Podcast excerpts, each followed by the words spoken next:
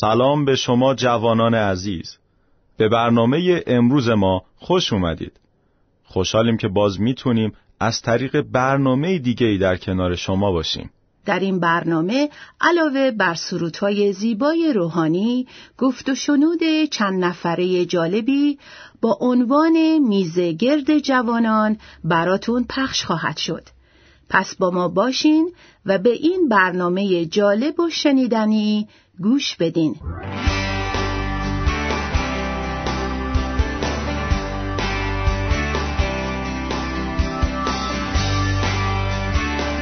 با سلام و درود خدمت شنوندگان عزیز. حال شما چطوره؟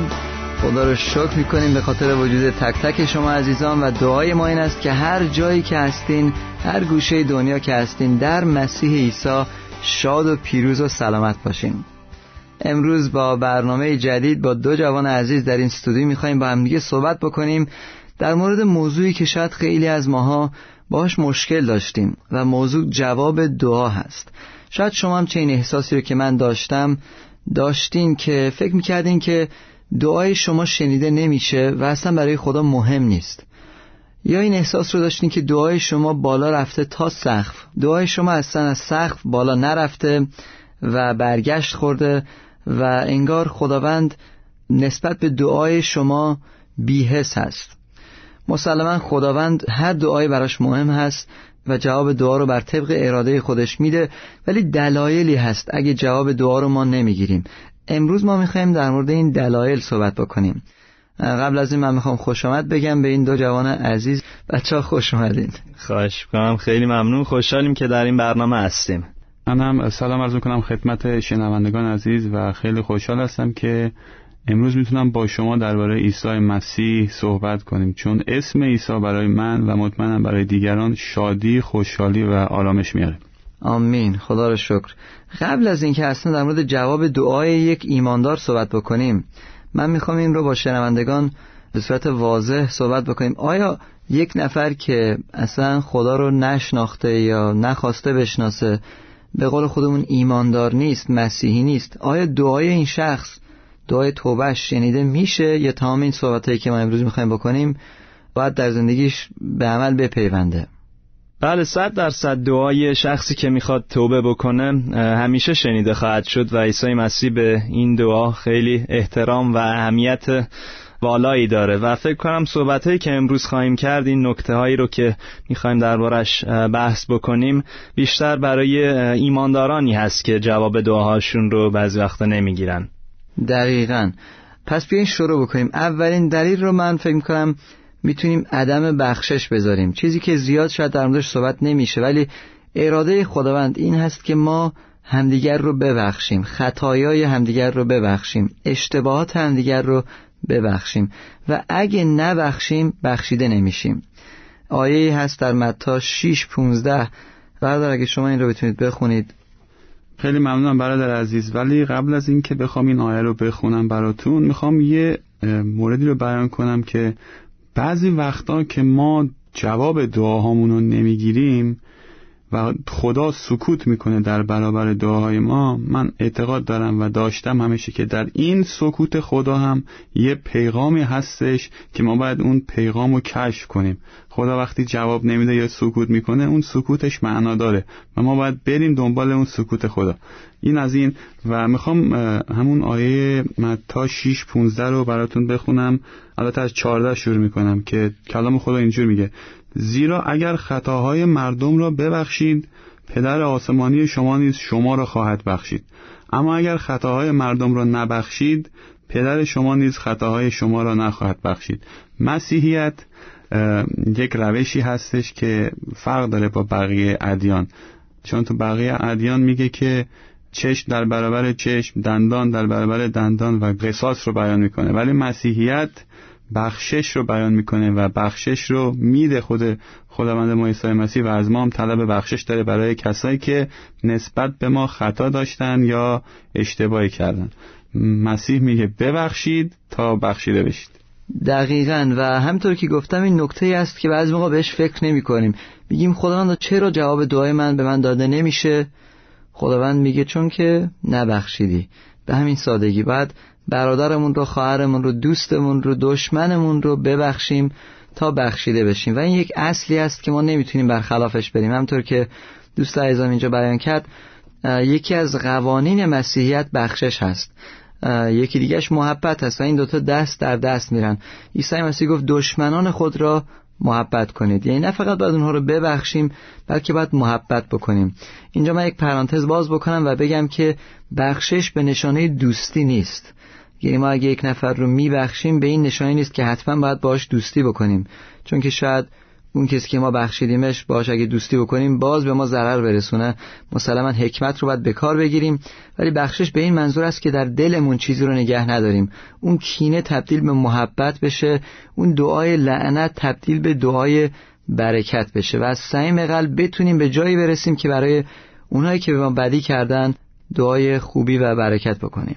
دقیقا. و خیلی مهمه که همیشه یادآور این بشیم که عیسی مسیح که دیگه الگوی بخشش ما هست روی صلیب دشمنانش رو بخشید و کسانی رو که او رو به صلیب کشیدن گفتن پدر اینها رو ببخش چون نمی‌دانن چه کار می‌کنن. و به خاطر همینه که وقتی این رو یادآور هستیم فکر کنم برای ما هم خیلی آسانتر میشه که بتونیم دیگران رو ببخشیم. یه نکته دیگه هم که به نظر من همیشه باعث عدم جواب گرفتن دعاهای ما میشه.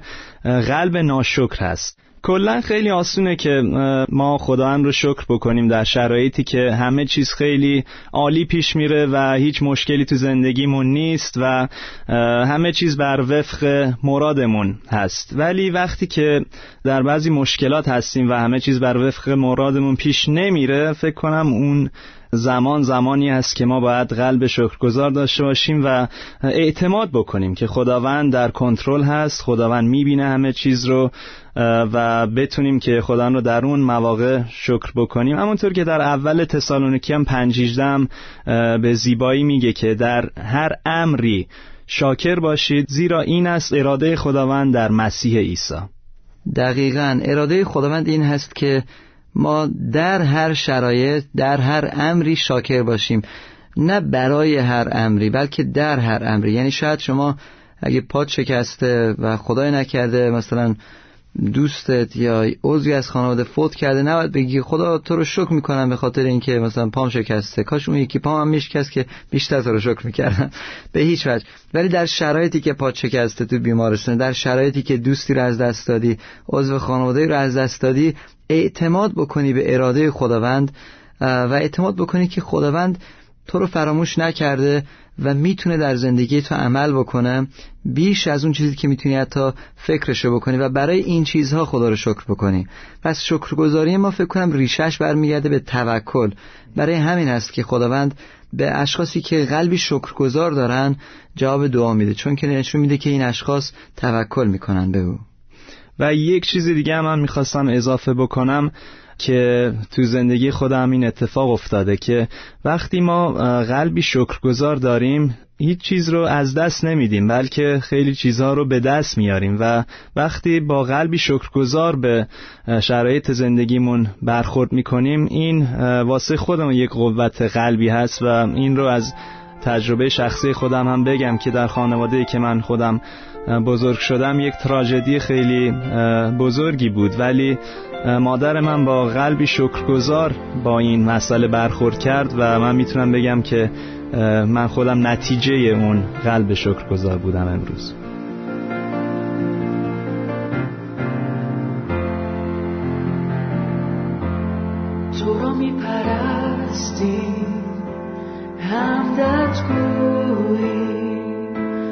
دستا به سویت گشوده. تنها تو را ستایی تو را میپرستی. شکرت گویی قلبا به سویت گشوده. تنها نامت را خانی چه کارهای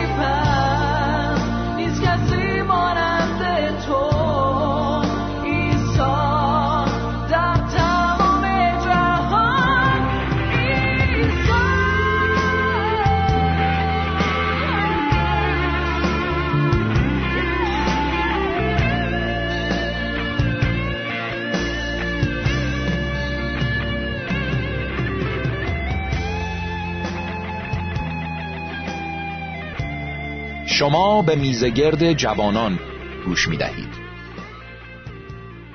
یکی از مسائل دیگه ای هم که به نظر من باعث میشه که دعاهای ما جواب داده نشه مسئله کم ایمانی یا بی ایمانی ماست که خدا دوست نداره ما اینجوری بشیم. خدا دوست داره ما صد درصد به اون ایمان داشته باشیم و با ایمان کامل دعا کنیم. یه داستانی هستش میگن که یک کشیشی اعلام کرد تو کلیساش که یک شنبه بعد ما می‌خوایم دعا کنیم برای شفا. هر کی هر مرضی داره هر مشکلی داره بیماری داره بیاد با ایمان ما براش دعا می‌کنیم و شفا پیدا خواهد کرد. و یکی از اعضای اون کلیسا مفلوجی بود روی ویلچر که جلسه بعد وقتی اومد کشیش براش دعا کنه. یه جعبه هم تو دستاش بود. کشیش ازش پرسید خب حالا می‌خوایم دعا کنیم برات که شفا پیدا کنی ولی داستان اون جعبه چیه دو دستات این خانم گفته بود که این آدیداسامه کفشای ورزشی آوردم که وقتی که شفا پیدا می‌کنم بپوشم برم. یعنی با ایمان کامل برای شفا اومده بود و کفشاش هم آورده بود. مطمئنا که شفا پیدا می‌کنه و خدا از ما این ایمان رو می‌خواد که ما دعا کنیم. مثل اون روستایی که چند سال قطعی شدید و بیبارونی بود کشیش روستا گفته بود که یک شنبه بعد میایم ما با ایمان می‌خوایم دعا کنیم که بارون بیاد. و یک شنبه بعد اومده بود یه دختر خانم کوچولو ده ساله ای فقط باهاش یه چتر رو برده بود. یعنی وقت مطمئن بود بارون میاد که چتر با خودش برده بود. خدا این ایمان رو دوست داره و ما وقتی با این ایمان دعا می‌کنیم مطمئن باشیم که حتما خدا جواب دعای ما رو خواهد داد. بسیار زیبا بیان کردین. همین امر رو در یعقوب باب یک می‌بینیم که میگه اما با ایمان درخواست کند و هیچ تردید به خود راه ندهد زیرا کسی که تردید دارد چون موج دریاست که با وزش باد به هر سو رانده می شود چنین کس نپندارد که از خداوند چیزی خواهد یافت. زیرا شخصی است دو دل و در تمامی رفتار خیش ناپایدار. خیلی واضح کلام خدا میگه اگه دو دل هستیم و ناپایدار هستیم و شک داریم و مطمئن نیستیم که خداوند می‌تونه این کار رو بکنه احتمالش خیلی زیاده که جواب دعایی هم نخواهد بود و خداوند هم اون کار را نخواهد کرد. البته ما باز استثنایی داریم که طرف با کم ایمانی دعا کرده و جواب دعا هم گرفته. اینها رو ما به صورت کلی می‌خوایم بگیم ولی مسلما شاید استثنایی باشه که از چارچوب درس ما بیرون باشه. به طور کلی اراده خداوند این هست که تمام این اموری که ما در موردش صحبت می‌کنیم با همدیگه در عمل باشه که بر حسب کلام ما بتونیم جواب دعامون رو داشته باشیم. دلیلی که این رو میگم این است که من خودم یک بار در دعا بودم برای یک مطلب و ایمانم هم خیلی کم بود نسبت به اون مطلب. فقط دعا می‌کردم ولی دعا روی لبهام بود نه توی قلبم. ولی با این وجود به صورت معجزه آسا من جواب این دعا رو گرفتم. بعض موقع خداوند شاید یه کارایی می‌کنه که فیض خودش رو نمایان بکنه ولی باز به صورت کلی این چارچوب رو به ما داده که بتونیم اطاعت بکنیم و در اینها پیشرفت بکنیم که او رو بهتر بشناسیم و جواب دعای واضحتری رو از خداوند بگیریم. مورد بعدی ما من فکر کنم در یعقوب باب چهار آیه دو پیدا میشه که میگه حسرت چیزی را می‌خورید اما آن را به دست نمی آورید از طمع مرتکب قتل می‌شوید اما باز به آنچه می‌خواهید نمی‌رسید. جنگ و جدال برپا می کنید اما به دست نمی آورید از آن رو که درخواست نمی کنید ببینید خیلی از وقتا ما نداریم چون که درخواست نکردیم. یعنی این همه جنگ و جدال کلام خدا میگه اصلا لازم نبود. حتی قتل ها بعضی موقع به وجود میاد. میگه همه اینا بیخود بود. فقط باید شما بپرسی از خدایی که می‌تونه عطا بکنه و خداوند عطا می‌کنه. جدا چقدر جالبه که بعضی وقتا خیلی چیزای ساده ای هست که آدم باید خودش همیشه به یادش بیاره که همون قدم اول هست پرسیدن. همون پرسیدنی که به طور ساده آدم باید با قلبی پاک از خداوند بپرسه و در کلام اومده که هرچی که به طلبید به شما داده خواهد شد. بله می‌دونی این مسئله مثل اینه که ما وقتی از پدر جسمیمون از پدر خودمون یه چیزی رو نخواهیم و انتظار داشته باشیم که اونو به دست بیاریم. مثلا وقتی من از پدرم پول نخوام یا بهش نگم پدر جون من پول لازم دارم خب شاید پدرم ده سالم به من پول نده. ولی وقتی که من میرم بهش میگم که پدر من پول یا این چیز رو لازم دارم یا این ماشین رو می‌خوام خب پدرم هم نسبت به توانایی خودش به من میده. چه بسا خداوند آسمانی ما که تمام آفرینش و همه چیز در دستا و اراده اوست می‌تونه جواب دعای ما رو بده وقتی که ازش درخواست کنیم و بطلبیم. و می‌دونید برای من یه چیز جالبم اینه که خداوند می‌دونه که در قلب ما چی میگذره و قبل از اینکه ما درخواست بکنیم ازش خداوند می‌دونه که ما چی می‌خوایم. اما خیلی جالبه که در مسئله و در داستان هایی که میخویم در کتاب مقدس عیسی مسیح همیشه میگه که دوست داره از ما هم بشنوه. یا اصلا کلا همین نکته مسئله دعا. خدا هم می‌دونه که دعای ما چی هست اما بازم به ما میگه که دعا بکنید بگید به من و ابراز بکنید. و در ادامه همین آیه در یعقوب باب چهار آیه سه اینطور می‌خونیم. آنگاه نیز که درخواست می‌کنید نمیابید یعنی تا الان می‌گفت که درخواست نمی‌کنید برای همین نمیابید الان میگه آنگاه نیز که درخواست می‌کنید باز نمیابید زیرا با نیت بد درخواست می‌کنید تا صرف هوسرانی های خود کنید. پس حتی اگه ما یک چیز رو میطلبیم اگه بر حسب اراده خدا نباشه اگه موافق و مطابق با اراده خداوند نباشه ما باز این جواب رو نمی‌گیریم. یک چیزی که باید توجه بکنیم و خیلی مهم هست این است که خداوند هر چیزی رو که ما می‌خوایم به ما نمیده.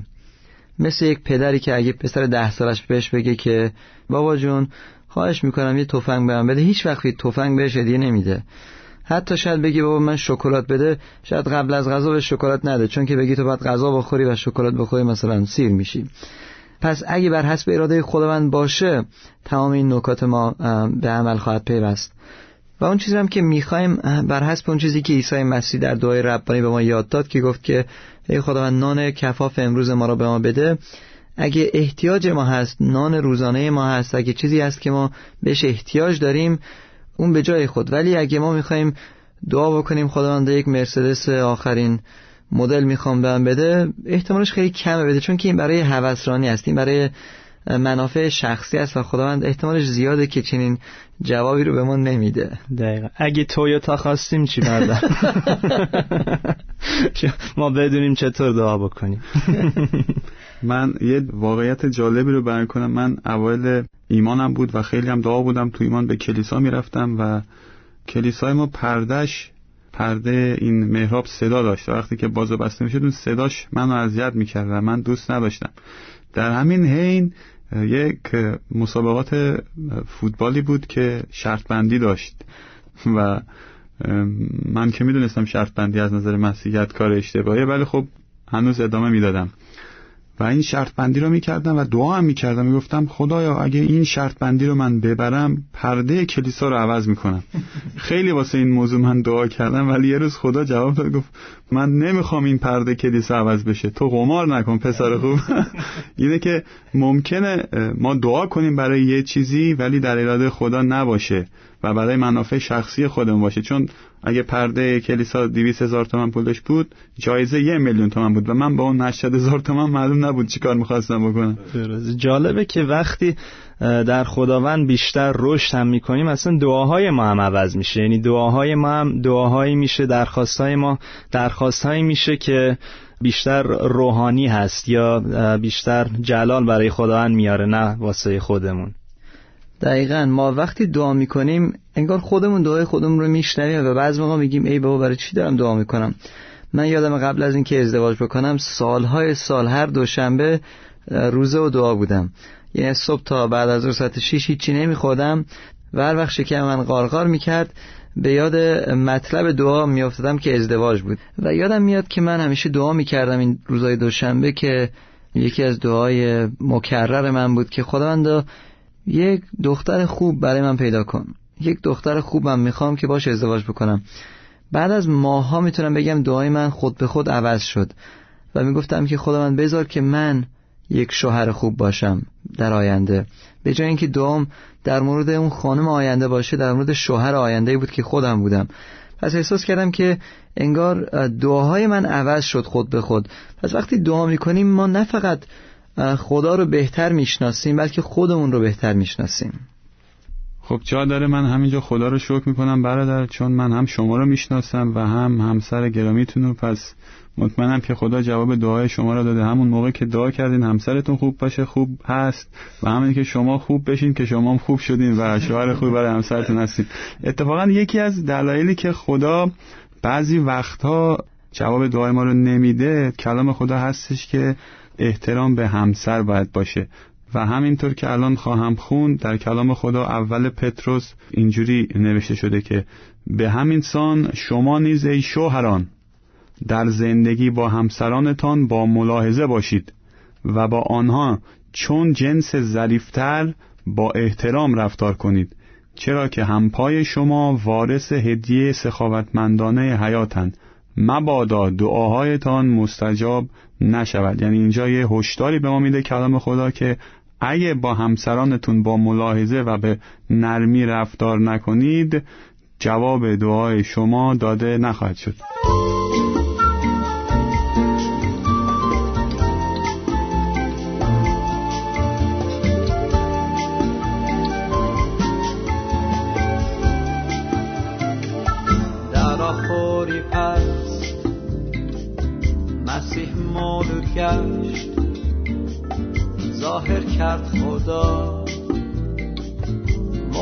محبتش را در آخوری پس مسیح مولود گشت ظاهر کرد خدا.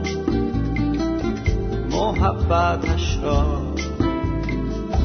تولد بیا در قلب های ما در قلب های ما. مسیح عیسی. تولد بیا در قلب های ما. در قلب های ما. مسیح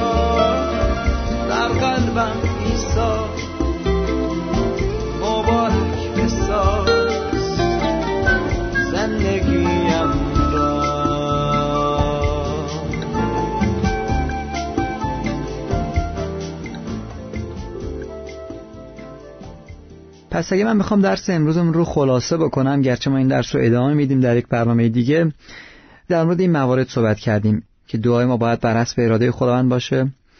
باید مردم رو ببخشیم باید قلبی شکرگزار داشته باشیم باید با ایمان دعا بکنیم باید با انگیزه درست دعا بکنیم باید اصلا دعا بکنیم چون در خیلی از موارد ما جواب نداریم چون که اصلا دعا نکردیم. و مورد آخرمون احترام به زنان بود.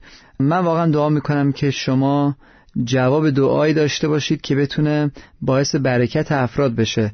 جواب دعایی داشته باشید که بتونه باعث تشویق ایمانداران و حتی بی ایمانان بشه. جواب دعایی داشته باشید که بتونه باعث رشد روحانی شما بشه و باعث برکت مردم و جلال نام عیسی مسیح. خدا حافظ جوانان عزیز امیدواریم این برنامه براتون وسیله برکت شده باشه. تا برنامه بعدی شما رو به دستان خدای خوب و مهربان می سپارم